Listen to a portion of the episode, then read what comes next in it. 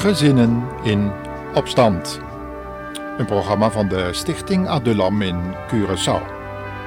In deze programmaserie willen we overdenken de geschiedenis van Korach, Datam en Abiram, wat we kunnen lezen in nummer 16. Het is het programma, een familieprogramma over huwelijk en gezin. Oftewel, gezin naar Gods plan.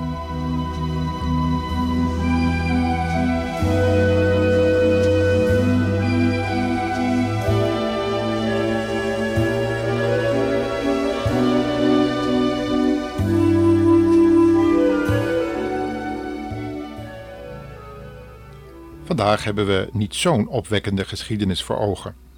Het is de geschiedenis van Korach, Datam en Abiram met hun gezinnen, waarover we lezen in nummer 16. In dit verhaal kunnen we dezelfde eigenzinnigheid opmerken als er in Simson was. De Levieten waren immers een uitverkoren stam van het volk Israël om de priesters in hun dienst bij te staan en het volk mee te helpen onderwijzen in de gedachten van God. Maar de Levieten waren afgeweken. En dat vinden we dan ook in de geschiedenis van Korach, Datam en Abiram, zoals we die nu voor ogen hebben. Je zou kunnen zeggen dat ze de plaats van voorgangers innamen, zoals wij die in de kerk hebben. Maar Mozes was door God boven deze ambtsdragers gesteld. En eigenlijk nam hij nu de plaats in van hun wetgever. Deze positie was er een vol autoriteit. En God wilde zijn regering door middel van Mozes tot uitvoering brengen. Maar laten we zien hoe een en ander verloopt.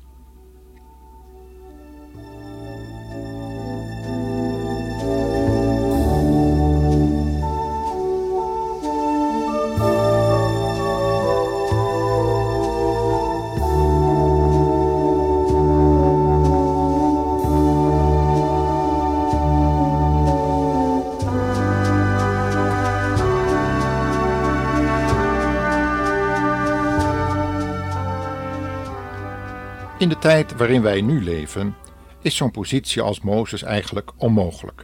Hoewel regeringsleiders van niet-democratisch bestuurde landen er altijd naar zullen streven om een soort Mozes te zijn en hem in zijn positie te imiteren.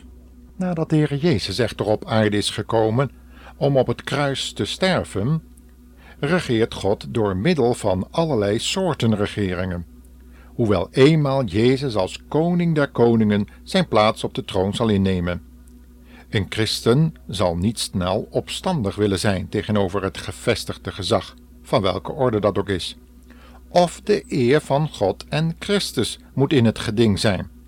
Ja, dan is het een kwestie van pal blijven staan voor de waarheid, ook al kost dat je maatschappelijke positie of zelfs je leven.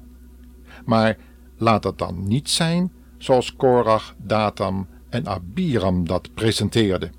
Want dan zullen we in dit programma merken dat zij geheel buiten de gevestigde orde reageerden en zichzelf tegenover God durfden te verheffen.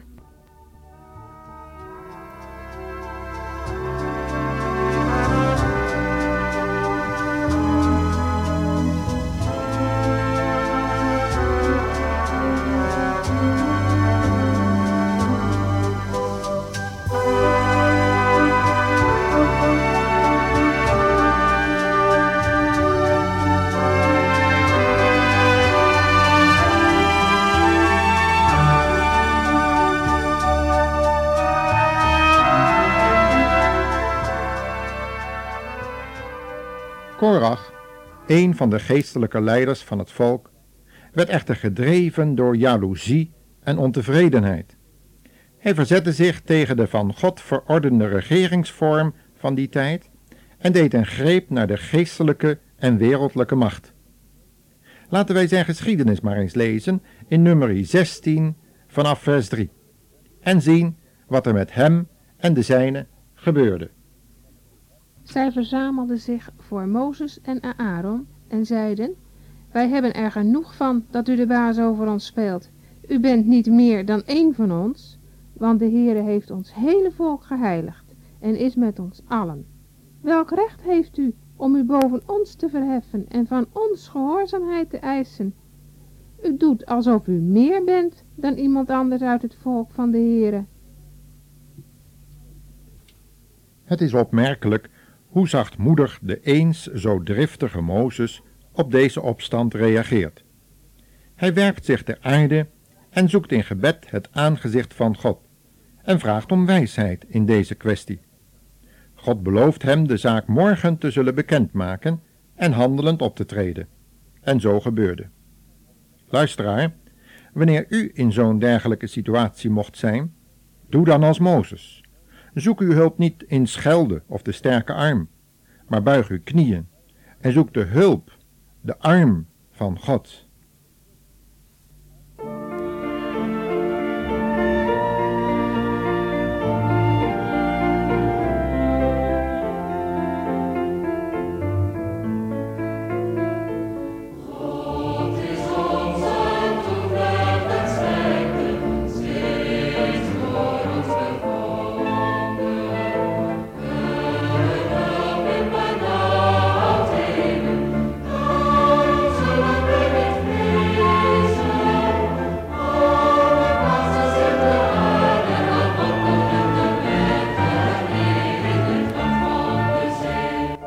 Volgende dag wordt het gehele volk opgeroepen om voor het aangezicht van God te verschijnen.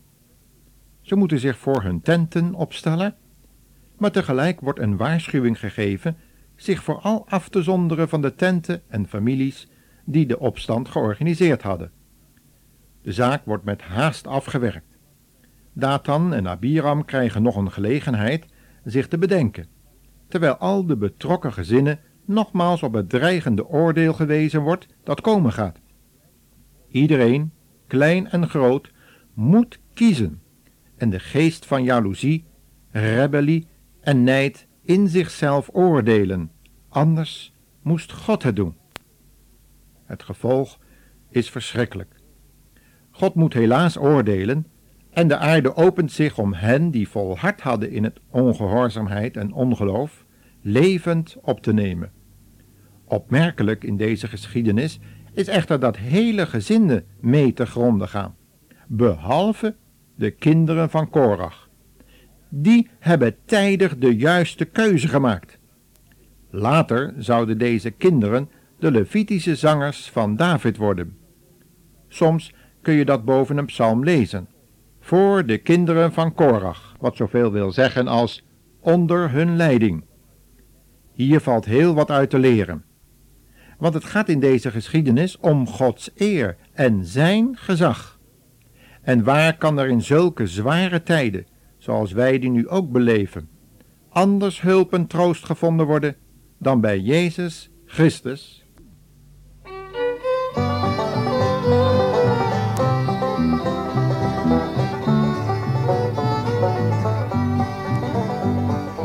Hier op deze aard met zonde om me heen vond ik geen troost en blijdschap meer.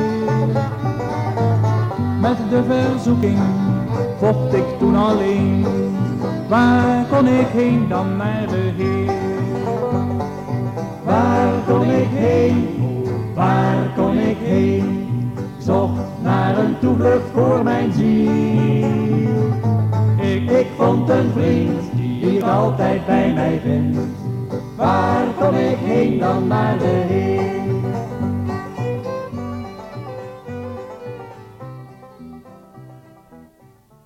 In de tijd waarin wij leven, is er een toenemende geest van agressie en ongehoorzaamheid op te merken. Dat is zichtbaar zowel binnen de orde van het gezin als in de maatschappelijke verhoudingen. Zendeling pedagoog Wils merkt in zijn boek Gezin naar Gods plan het volgende hierover op. Gehoorzaamheid aan ouders wordt niet meer nodig geacht. Burgerlijke ongehoorzaamheid wordt in toenemende mate getolereerd en, verborgen of openlijk, aangemoedigd. Geestelijk leiderschap wordt vaak niet meer geaccepteerd. Individuele onafhankelijkheid en geldingsdrang vieren hoogtij. Het profetisch woord zegt ons dat dit kwaad zal toenemen. Ook in dit opzicht hebben wij zware tijden te verwachten maar het ontbreekt ook ons niet aan waarschuwingen en onderwijs. En dit onderricht moeten wij met onze gezinnen ter harte nemen. De Bijbel zegt ons dat kinderen zowel aan de ouders als de overheid in de Here gehoorzaamheid verschuldigd zijn. Wij lezen dit duidelijk in Romeinen 13. Maar velen vergeten dat in de Here gehoorzaam zijn geen kadaverdiscipline betekent. Petrus zei in zijn verantwoording tegenover de volksleiders van zijn tijd dat hij God meer diende de gehoorzamen dan de mensen. De geboden van God beheersten zijn geweten dusdanig dat hij niet gehoorzaamde aan wat de regeringsleiders aan bevelen hadden uitgevaardigd, omdat deze tegen het uitdrukkelijk bevel van God ingingen. Zo hebben ook wij als christenen maar te kiezen in dergelijke gevallen. Wat deze keus ook zal uitwerken. Verder hebben wij regeringen van allerlei aard maar te erkennen, zoals Paulus dat heeft gedaan onder de regering van de vrede Nero en, door deze houding, enkele leden van de keizerlijke hofhouding zelfs tot het geloof in Christus mocht brengen. Het tweede punt waar ik de luisteraar op wil wijzen, is het feit dat er niets over het gezin van Korach staat vermeld. Wel dat de gezinnen van Datan en Abiran in hun opstand bleven volharden. In nummer 26 vers 11 lezen wij zelfs dat de kinderen van Korach niet stierven en het oordeel, door hun afzondering van het kwaad, ontliepen. Dat brengt ons vanzelf bij een tekstgedeelte uit de brief van Paulus aan de Corinthiërs, het elfde hoofdstuk. Wie op een onwaardige manier van het brood eet en uit de beker van de Heere drinkt, zondigt daarmee tegen het lichaam en het bloed van de Heere. Daarom moet u uzelf eerst goed onderzoeken, voordat u van het brood eet en uit de beker drinkt. Want wie eet en drinkt zonder rekening te houden met de diepe betekenis van deze maaltijd, haalt Gods oordeel over zich. Daarom zijn er zoveel zwakken en zieken onder u en velen zijn al gestorven. Als wij onszelf rekenschap geven van wat wij doen, zal de Heere ons niet straffen. Maar als Hij ons bestraft, doet Hij dat om ons op de goede weg te leiden. Anders zouden wij met de wereld worden geoordeeld.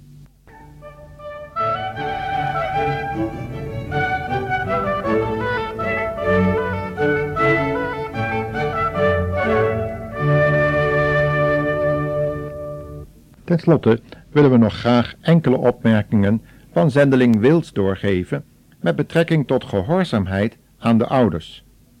Hij zegt hierover: De Heere heeft zelf gezegd: Wie vader of moeder lief heeft boven mij, is mij niet waard. De Heere vraagt in de eerste plaats, en ik heb nog nooit iemand ontmoet die berouw heeft gehad over die goede keus, gehoorzaamheid. Luisteraar, wellicht staat ook u voor de keus. Of zwijgen over uw geloof en daardoor de vrede van God in uw leven verliezen, of getuigen ondanks de tegenstand, want Jezus heeft beloofd uw naam voor de Vader te noemen en de engelen te bevelen u te helpen als het moeilijk wordt. Luistert u maar wat er in Matthäus 10, vers 26 staat. Wees niet bang voor de mensen die je kwaad willen doen, want er komt een tijd dat de waarheid aan het licht wordt gebracht. Alle geheimen worden dan bekendgemaakt. En verderop zegt Jezus, als je er bij de mensen openlijk voor uitkomt dat je bij mij hoort, zal ik jouw naam beleiden voor de Vader die in de hemel is.